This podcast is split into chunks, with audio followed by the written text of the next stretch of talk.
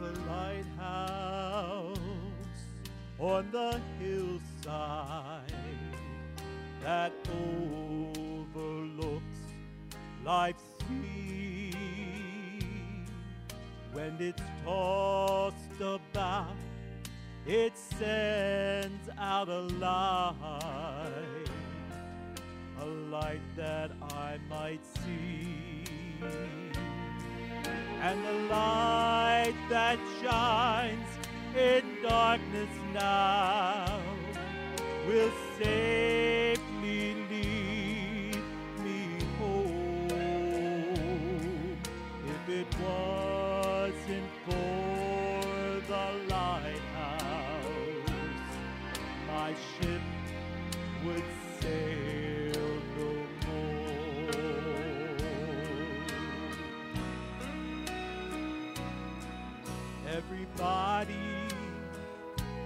lives around me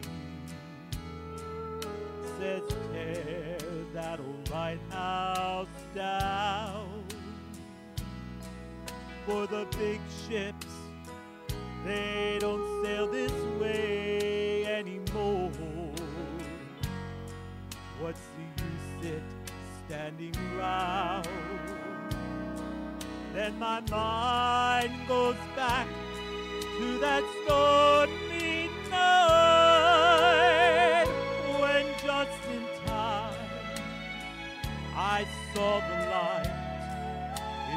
the light from that old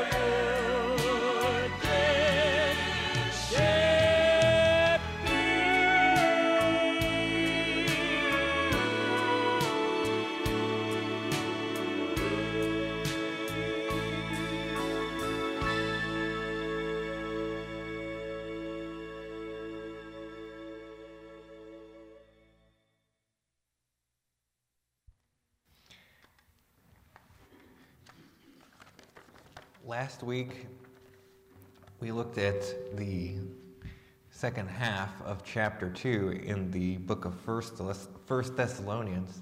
This morning we'll be in chapter 3, the first eight verses, 1 Thessalonians chapter 3.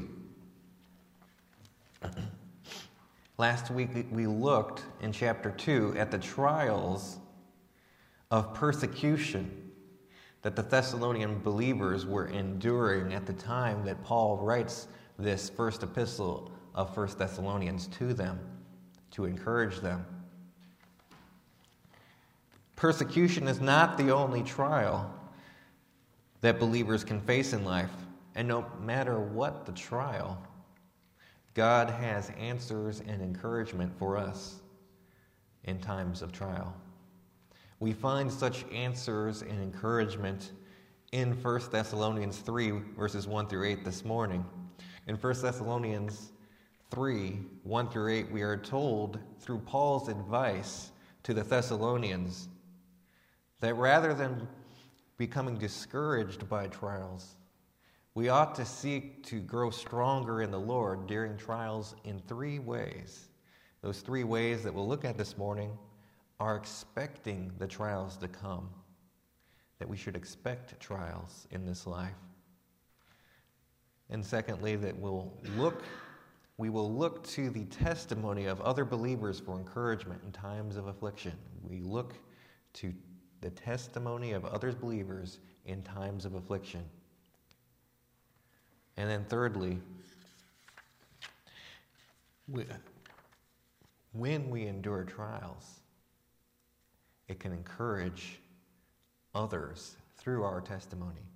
When we endure trials, our testimony encourages others as we are faithful in those trials. Let's look at 1 Thessalonians 3, verses 1 through 8. Wherefore, when we could no longer forbear, we thought it good to be left at Athens alone, and sent Timothy, our brother and minister of God, and our fellow laborer in the gospel of Christ, to establish you and to comfort you concerning your faith, that no man should be moved by the afflictions, by these afflictions. For yourselves know that we are appointed thereunto. For verily, when we were with you, we told you before that we should suffer tribulation, even as it came to pass, and ye know. For this cause, when I could no longer forbear, I sent to know your faith, lest by some means the tempter have tempted you and our labor be in vain. But now, when Timothy came from you unto us and brought us good tidings of your faith and charity, that ye have good remembrance of us always, and desiring greatly to see us, as we also to see you. Therefore, brethren, we were comforted over you in all our affliction and distress by your faith. For now we live, if ye stand fast in the Lord. Let's pray. Let's pray. Heavenly Father, we thank you for everyone who is here this morning. I pray that this passage would be an encouragement, whether uh, individuals hearing this message are going through a time of trial in their life, or whether they know someone who is, or whether perhaps they've gone through trials in the past, as, as everyone, everyone does to various extents or to be better prepared for such trials in the future, Lord, as trials do come to us in this life. Yes, Lord, I pray you speak through us now, speak clearly through this message and through the words that I speak of your word to help us understand this message from your word. I pray that everyone would be able to hear clearly this morning and that we would be encouraged and that we would encourage others through this encouragement that we are now receiving and by applying it to our lives. For your glory, in Jesus' name I pray. Amen. The first piece of advice that Paul gives to the readers of this first epistle of Thessalonians in chapter 3 is to expect trials. Now, I'm skipping the first two verses as I'm going to come back to them in the second point. But look at verse 3 and 4. We are to expect trials. Verse 3 that no man should be moved by these afflictions. For yourselves know that we are appointed thereunto. For verily, when we were with you, we told you before that we should suffer tribulation, even as it came to pass, and ye know. So Paul is reminding them that we should not be moved, that we should not collapse at times of trouble because we know that times of trouble will come, especially to believers. You know, trouble comes to everyone in life because we live in a sin cursed world. And then also, there's extra trials, especially these trials of persecution that we spoke of last week the Thessalonians were experiencing. And so Paul writes that this should not come as a surprise, but rather we should be expecting, and that expecting these trials should help us be more prepared and, and less discouraged, less surprised or taken off guard. We should not be moved. In other words, we should not change our belief or our practice because of the trials, because of the afflictions. That word afflictions means pressures, tensions. And there are various pressures and tensions that come our way. Here in particular, the Thessalonians are, speak, are experiencing the pressures and the tensions of persecution for their faith. Paul had experienced this in Thessalonica. He experienced it in Philippi. He experienced it to some extent in Athens and would continue to in his life. And Paul expects that. He had told them that such would be the case. In verse 4, he reminds them of that. Jesus promised, and Paul also reminds Timothy. So we have a couple of cross references. Jesus in John chapter 16, the same passage in which from John 14 to John 16, Jesus had been promising the Holy Spirit would come. After Jesus ascends to heaven, there would be a time of waiting, and then the Holy Spirit would come on the day of Pentecost. And from that day forward, believers would be indwelt. The moment that they put their faith in Christ by the Holy Spirit, our comforter, the one who encourages us. And in, uh, toward the end of John 16, right at the last verse, verse 33, Jesus had told his disciples, these have I spoken things have I spoken unto you, that in me ye might have peace. In the world ye shall have tribulation. And that word tribulation is the same word here in 1 Thessalonians that's translated affliction, meaning pressures, tension. In the world you will have pressures and tensions. But be of good cheer. I have overcome the world. So Jesus gives them that as their final word of encouragement after promising that the Holy Spirit would come and be their comforter. That promise was uh, began in John 14, verse 16, where Jesus told his disciples, I will pray the Father, and he shall give you another comforter. During Christ's earthly ministry, Jesus had been the comforter for his disciples. But in, now that he has gone to heaven, and he promises us in the Great Commission that he will be with us always. He's with us always through the Holy Spirit. God is with us. He shall give you another comforter that ye may abide, that he may abide with you forever, even the Spirit of truth, whom the world cannot receive, because it seeth him not, neither knoweth him, but ye know him, for he dwelleth with you and shall be in you. And at that moment he was dwelling with them as the Holy Spirit was resting on Christ and in Christ throughout his earthly ministry, coming upon him at his baptism, and he was with his disciples during his earthly ministry. The Holy Spirit was through Jesus. And then he became he came to be in them at the day of Pentecost, and from that day forward, the Holy Spirit indwells us and encourages us. In 2 Timothy 3:12, we see again Paul promising, reminding us that trials come. Peter also speaks of this, and I'll come back to that thought later. In 2 Timothy 3:12, Paul writes, "Yea, and all that will live godly in Christ Jesus shall suffer persecution." In some way as believers, all of us suffer the some sort of persecution or tension or pressure that comes because the tempter, as we see later in this passage, wants to test us, wants to shake our faith, wants us to become less effective in our service of God. And so trials will come. It is part of the testing that we all must go through as believers. Verse 4 in 1 Thessalonians chapter 3 again. For verily, when we were with you, we told you before that we should suffer tribulation.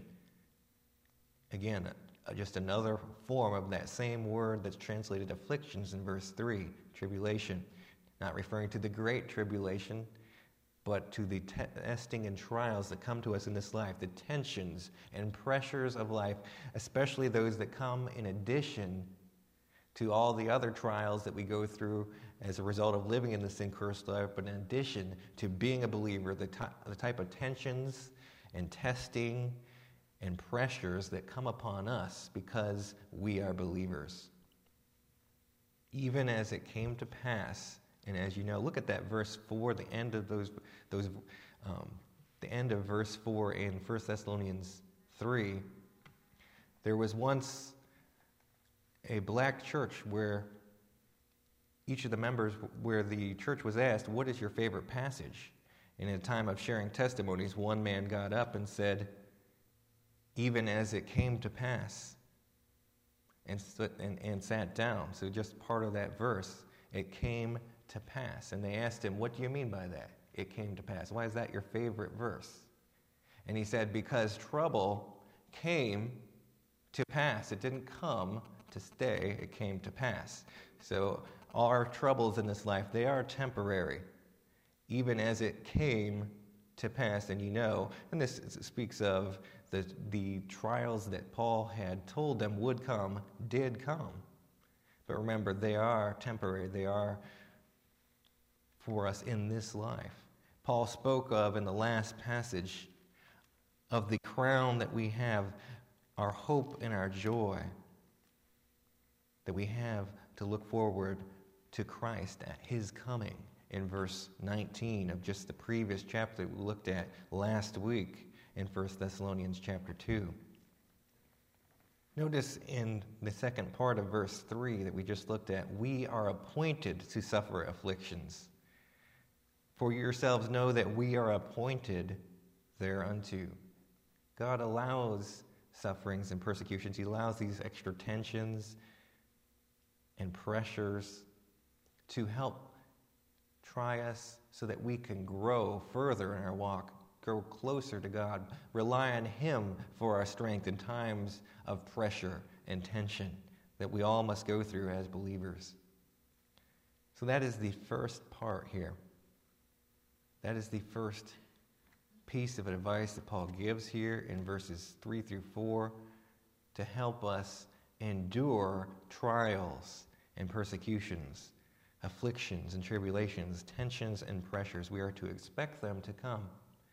We are to expect them. But secondly, we should look to the testimony of other believers for encouragement in times of affliction. We should look to the testimony of other believers. And we see this in verse 5, as well in verses 1 and 2, and, and a little bit even in 6 and 7, which overlaps with my third point. Look at verse 5. For this cause, when I could no longer forbear, I sent to know your faith, lest by some means the tempter have tried you, and your labor be in vain. The tempter refer to Satan testing. And now I want to go back just to the last three verses of chapter 2. When he says in verse 5, For this cause, and look at verse 1 as well in chapter 3, where he says, Wherefore, he's referring to the previous verses. He's referring to the last chapter that we looked at last week. verse, I'll go all the way back to verse 17.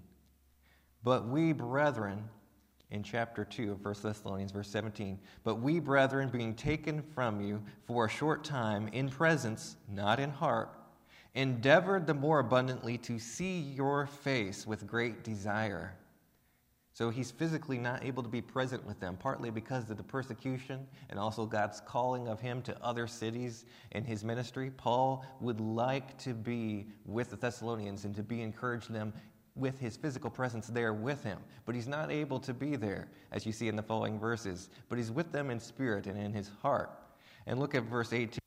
Wherefore, we would have come unto you, even I, Paul, once and again. So, more than once, Paul tries to go back to Thessalonica, but is unable to for whatever reason. And the reason that ultimately Paul gives, not a specific circumstance, but even I, Paul, once and again, but Satan hindered us. And we looked at that last week. Sometimes Satan hinders us with circumstances from doing what we would want to do. But God is ultimately in control and uses it, and uses Paul in Athens to give the gospel in Athens. And he sends, meanwhile, he sends Timothy back to Thessalonica. Let's look at the following verses, verses 19 through verse 1 of the next chapter. For what is our hope or our joy or crown of rejoicing? Are not even ye in the presence of our Lord Jesus Christ at his coming? For ye are our glory and joy. Wherefore, and that wherefore is referring back to those verses we just read at the end of chapter 2.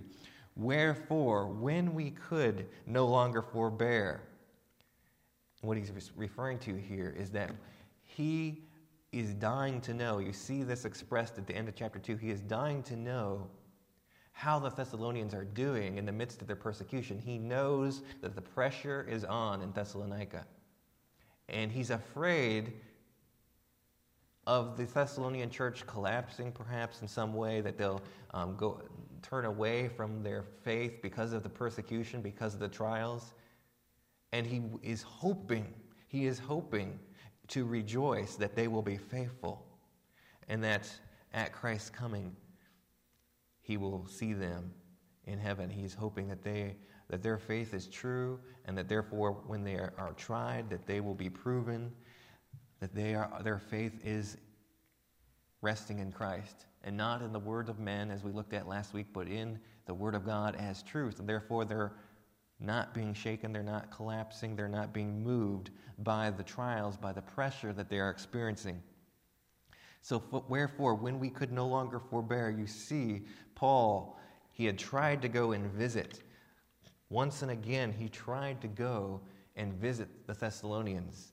He wanted to be with them, and he was with them in heart, although not in physical presence. So, since he could not go back, look at verse 1 we thought it good to be left at Athens alone. Paul is left at Athens alone, but he sends Timothy back to Thessalonica. He sends Titus to another city as well. Excuse me, he sends Silas to another city as well. We see that in Acts chapter 17 and 18, especially at the beginning of Acts uh, chapter 18. But Paul remains in Athens alone, and while he's there, he preaches the gospel in Athens. In verse 2, of chapter 3 in 1 Thessalonians, we see, and sent Timothy, our brother and minister of God, and our fellow laborer in the gospel of Christ, to establish you and to comfort you concerning the, uh, your faith. So, Paul is writing this letter after Timothy comes back to him with the good report from Thessalonica that the church is being faithful despite the persecution, despite the pressures and the tensions that are brought on by the persecution there, they are remaining faithful to God. And that is a great encouragement to Paul. And Paul wants to encourage them that he is encouraged and he wants them to continue being faithful. So he writes this back and he praises Timothy here in case perhaps anyone in, in Thessalonica are disappointed that it's just Timothy that's going back and not Paul himself. He calls him, he praises him as a brother and a minister of God and our fellow laborer. So he's bringing Timothy up and elevating him to the same level as Paul himself and as well as Silas to encourage them that Timothy is a, very much a, a part of his ministry. He's a brother. In fact, it, mention, it mentions elsewhere how that Paul is inconvenienced by Timothy and Silas's absence by being by himself. They're a great help to him in the ministry. So he sacrifices that help for a time just to go back to Thessalonica and to be encouragement to them. You see that purpose in the second verse, uh, second half of verse two. In our fellow labor in Christ, in the gospel of Christ, to establish you and to comfort you concerning your faith. So they sent Timothy to establish the Thessalonians and to comfort them concerning their faith. To establish is a word that means to set fast, to confirm, to turn resolutely in a certain direction. It's the same term, term that is referred to, although in a different language, in the Old Testament. In Exodus 17, verse 12, when Aaron and Hur stayed up Moses' hands at the battle against Amalek in Exodus chapter 17. It uses the term stayed up for er-, Aaron and Hur holding up Moses' hand because in that battle, whenever Moses' hands were raised, the Israelites were defeating the Amalekites in that battle. Joshua was down there fighting the battle, leading Israel in that battle. And whenever Moses' hands were raised, the battle would go well for Israel and poorly for Amalek. But whenever his hands began to get tired and he began to lower them, then the battle began to turn the other way. The tide of the battle began to turn against Israel for Amalek. So Aaron and Hur saw that Moses needed that help to keep his hands raised, and they got on each side of him and helped support his hands. It, said, it used the term stayed up Moses' hands during that battle. And so, as Moses' hands were stayed up, the battle was won for Israel. And that term, stayed up, is the same idea here of establish.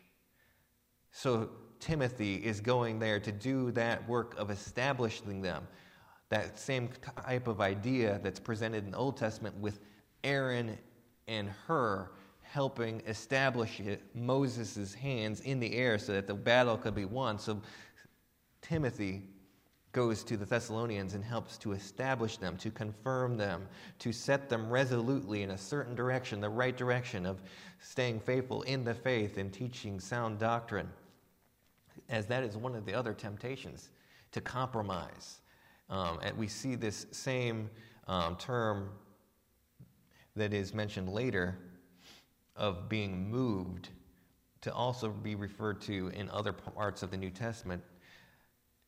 They want to make sure that they're not moved at Thessalonica.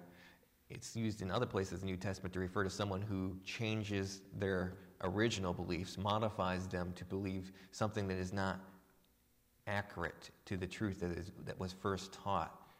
And so he wants to make sure, as a laborer in the gospel of Christ, to establish you and to comfort you concerning your faith. And that word comfort means to encourage. So Timothy goes back to establish them, to help stay them up, and to encourage them.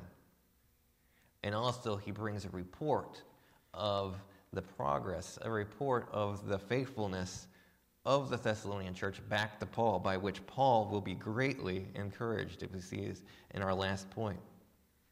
So, in this second point, we are to look to the testimony of other believers for encouragement in times of affliction. Paul sent Timothy to observe the Christian growth in Thessalonica when he could no longer forbear. Paul just could not wait any longer. He desperately had to know how Thessalonians were doing, so he sets Timothy back to confirm them, to see how they're doing, and to encourage them. And Paul is encouraged by the faithfulness of the Thessalonians. So Paul wants the Thessalonians to be encouraged, and he also is encouraged by the Thessalonians. We see, see that in verses 6 and 7. But now, when Timothy came from you unto us and brought us good tidings of your faith and charity, that ye have good remembrance of us always, desiring greatly to see us, as we also to see you. So the feeling that Paul had for the Thessalonians was mutual.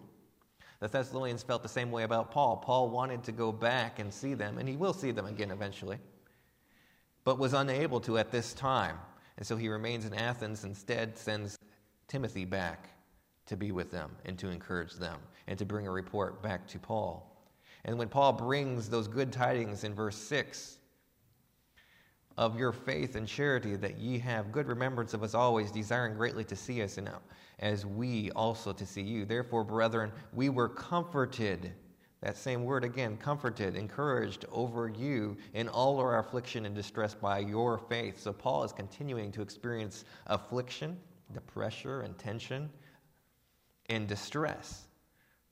And he's encouraged in his own affliction and distress by the faith of the Thessalonians. So he feels now it is worthwhile the effort, all the trouble that Paul is experiencing as a missionary. It's worth it to him to now see that the fruit of his labors to see the Thessalonians are being faithful in the gospel that he had preached there in Thessalonica, back in Macedonia, now that he is further to the south in Greece and Athens. So that is encouragement to Paul, and we see, you know, sometimes in our lives, if we are tempted to begin feeling sorry for ourselves because the troubles that we are experiencing, we can often be encouraged by looking at the lives of others who are going through far more than, than we are. I know for me, at least, that's the case because all of my trials and troubles in this world are, are usually pretty small compared to a lot of others, you know, uh, who, who, who go through more pressures and tensions. And to see others faithful in those times is an encouragement. It makes it seem all the more workable to endure any troubles that I uh, must endure in my life because of the faithfulness of others. That is an encouragement. Also, the, the trials that we go through.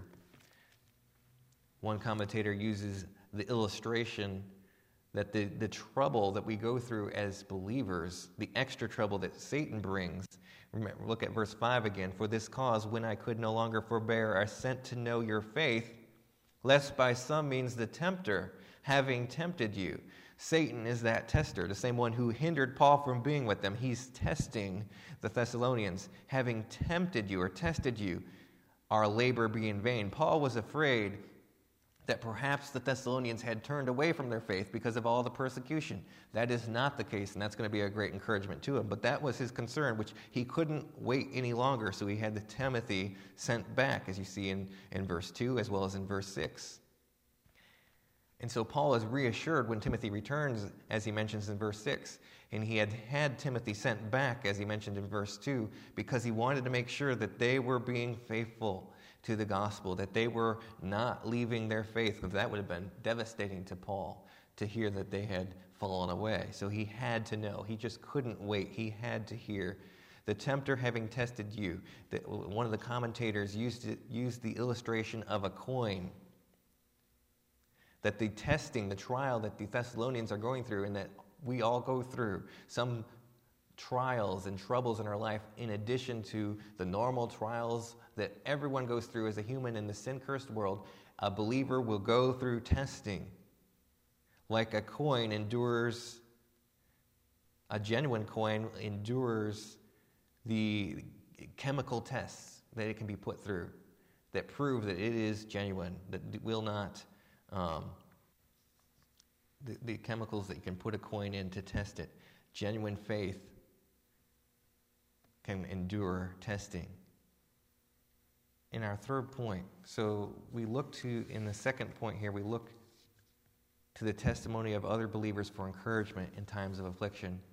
And thirdly, when you endure trials, your testimony encourages others. So there's a mutual encouragement between Paul, who is going through afflictions and trials himself, and is sent Timothy back to the Thessalonian church to see how they are doing and to encourage them. And then Timothy brings the report back to him, and he's encouraged. There's a mutual encouragement here between believers who are enduring the tensions. It works both ways. When we can, you, when you go through trials, can look to the example of other believers who have gone before us in history as well as those believers who are around the world today and even in our own community who have gone through more trials and trouble in their life and yet remained faithful to God. And that's an encouragement to us. But then when we are also faithful to God, despite pressures and tensions that come because of our service to God, because of our faith in God, that encourages others as well. We can be an encouragement. And knowing that we can be an encouragement to others can encourage us all the more to be faithful to God despite tensions, despite trials. We can be encouraged that if we are faithful, that will be a greater encouragement to others. We see this in verses 6 through 8.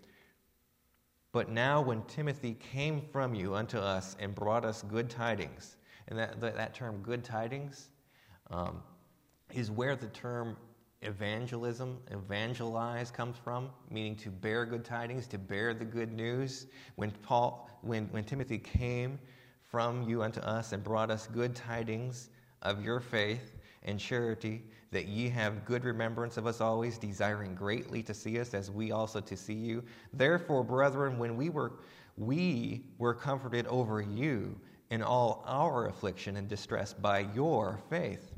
For now we live if ye stand fast in the Lord. In other words, Paul is saying it's all worth it. All the trials and persecutions and Satan hindering us and testing us, it's all worth it when we see you being faithful. Paul speaking to the Thessalonians, who, where he had planted that church, where he had preached the gospel and seen the converts, to know that they were being faithful in their faith in Christ that was established because of his preaching is a great encouragement and makes it all worthwhile. And any missionary, any preacher knows that when they see all the efforts, all the work that they put into their ministry, when they see the fruit of it in the form of believers being faithful to God, that's a great encouragement to them. And Paul uses the term, for now we live, a term which means that we enjoy life all the more because, in other words, he feels his life is worth living. His life is worth living. His life as a minister for God, his life as a missionary, his life as a church planter, his life going through the beatings and the imprisonments and the eventually laying down his the gospel is worth it because of the faith and the faithfulness in their faith of those who have become believers because of the preaching of Paul, under the influence of Paul, through the work of the Holy Spirit in their lives, and the faith that they chose to place in Jesus Christ in response to Paul's preaching. Abiding in faith and charity encourages others. We see that in verse 6. Abiding in faith and charity encourages others. And standing fast remaining steadfast, not being moved, not collapsing. Remember, in verse 5, that had been Paul's fear, which is why he is so happy, so full of joy when he hears that they are faithful. He was afraid that they would be moved. Verse 3 that no man should be moved by these afflictions, for you yourselves know we are appointed thereunto.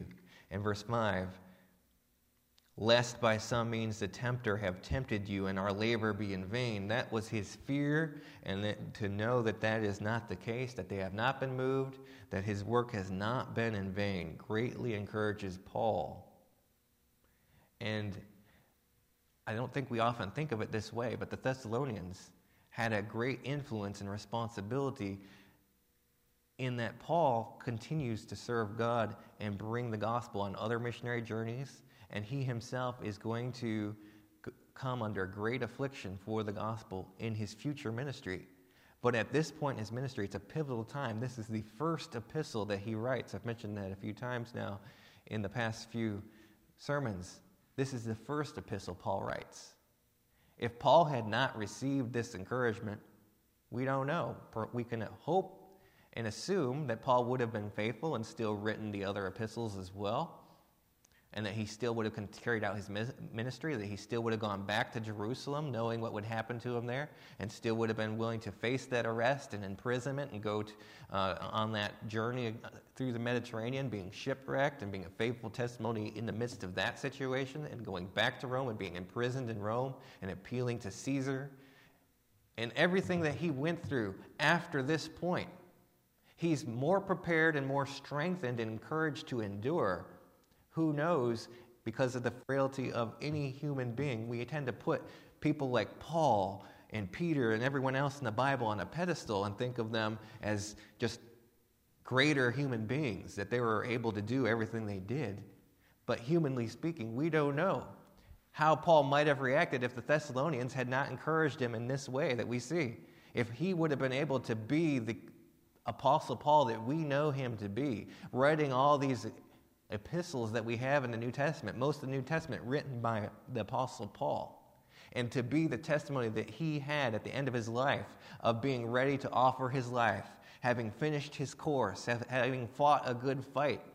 He gets to that point in his life, we can argue partly because of the encouragement that the Thessalonian church was to Paul to keep on his labors, to keep going for God, because of that group of believers, the Thessalonians encouraging him. And that's why he writes this passage. It means so much to him to find the believers at Thessalonica faithful, to find the church of the Thessalonians still going, and he wants to encourage them because they have encouraged him so much.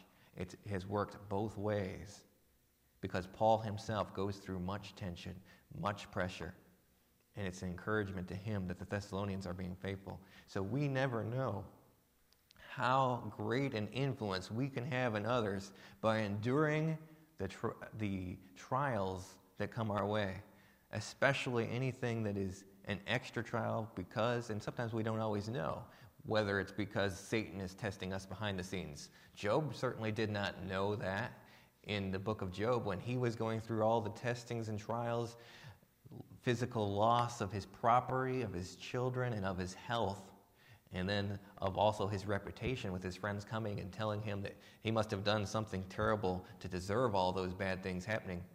And we see that principle taught that that's not the case.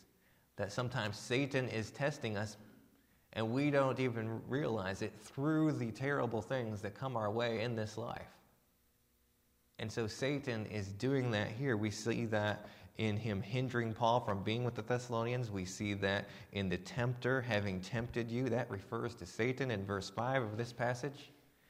And often Satan will, will use things like he did with Job to test us, and God allows that in our lives to build our faith, to bring us to a, a greater point in our walk with God where we are closer to Him and we are being an encouragement to others through what we endure, through the tensions and trials, through the, te- through the pressure that we go under. You know, and that's the type of, of pressure, the type of refining that gold and diamonds endures, that they're put under pressure or refining fire, and the, the extra is, is, is broken away so that what is left is much more precious. And so God is working in our lives making diamonds, purifying gold in our lives that can be an encouragement not just to us, but to those around us who are watching us go through those trials. And who, and who knows how many um, people will be influenced by how we respond and how we are faithful to the tensions and, and the, the trials, the pressure that we go through in life as believers. Sometimes we don't even know.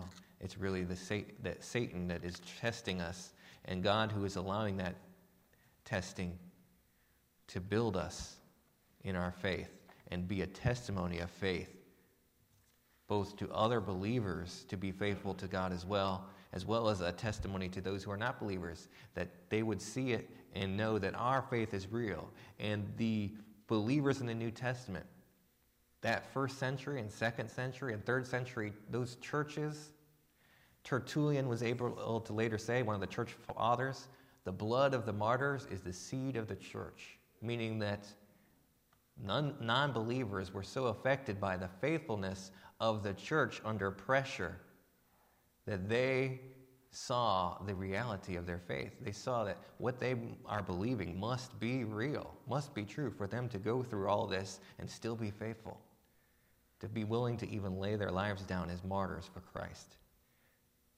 There must be something to that.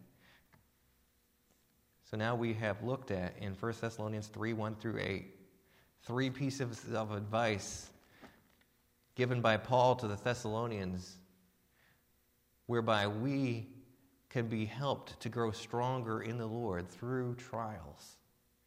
First, we should expect the trials, they will come. That's guaranteed.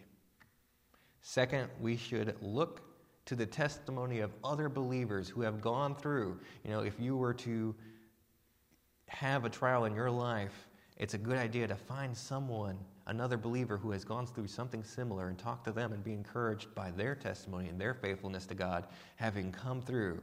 And I know I've heard of many You know, people, when they get cancer, they talk to someone who's had cancer and survived it. And that's an example of looking to someone else who's endured a trial similar to their own and are encouraged by that. And third, we should remember that as we endure trials faithfully, we can be an encouragement to others. That even though we often don't feel strong ourselves, it comes across in this passage that Paul did not always feel strong himself, but his life is forever a great testimony and encouragement to believers, even today as we read Paul's epistles. But Paul himself was encouraged by the Thessalonians believers in a great way, empowering him for greater service to God. And we never know how great an encouragement we can be to others through enduring pressures and tensions that come our way faithfully, remaining unmoved and unchanged in our faith in God. So let us purpose to be faithful to God. And as we come to our closing song now, speaking of how sweet it is to trust in Jesus, let us remember the faithfulness of those who have gone before us, and let us strive to be faithful in our walk with God and bring glory to God and encourage others to be faithful to Christ. Let, us pray.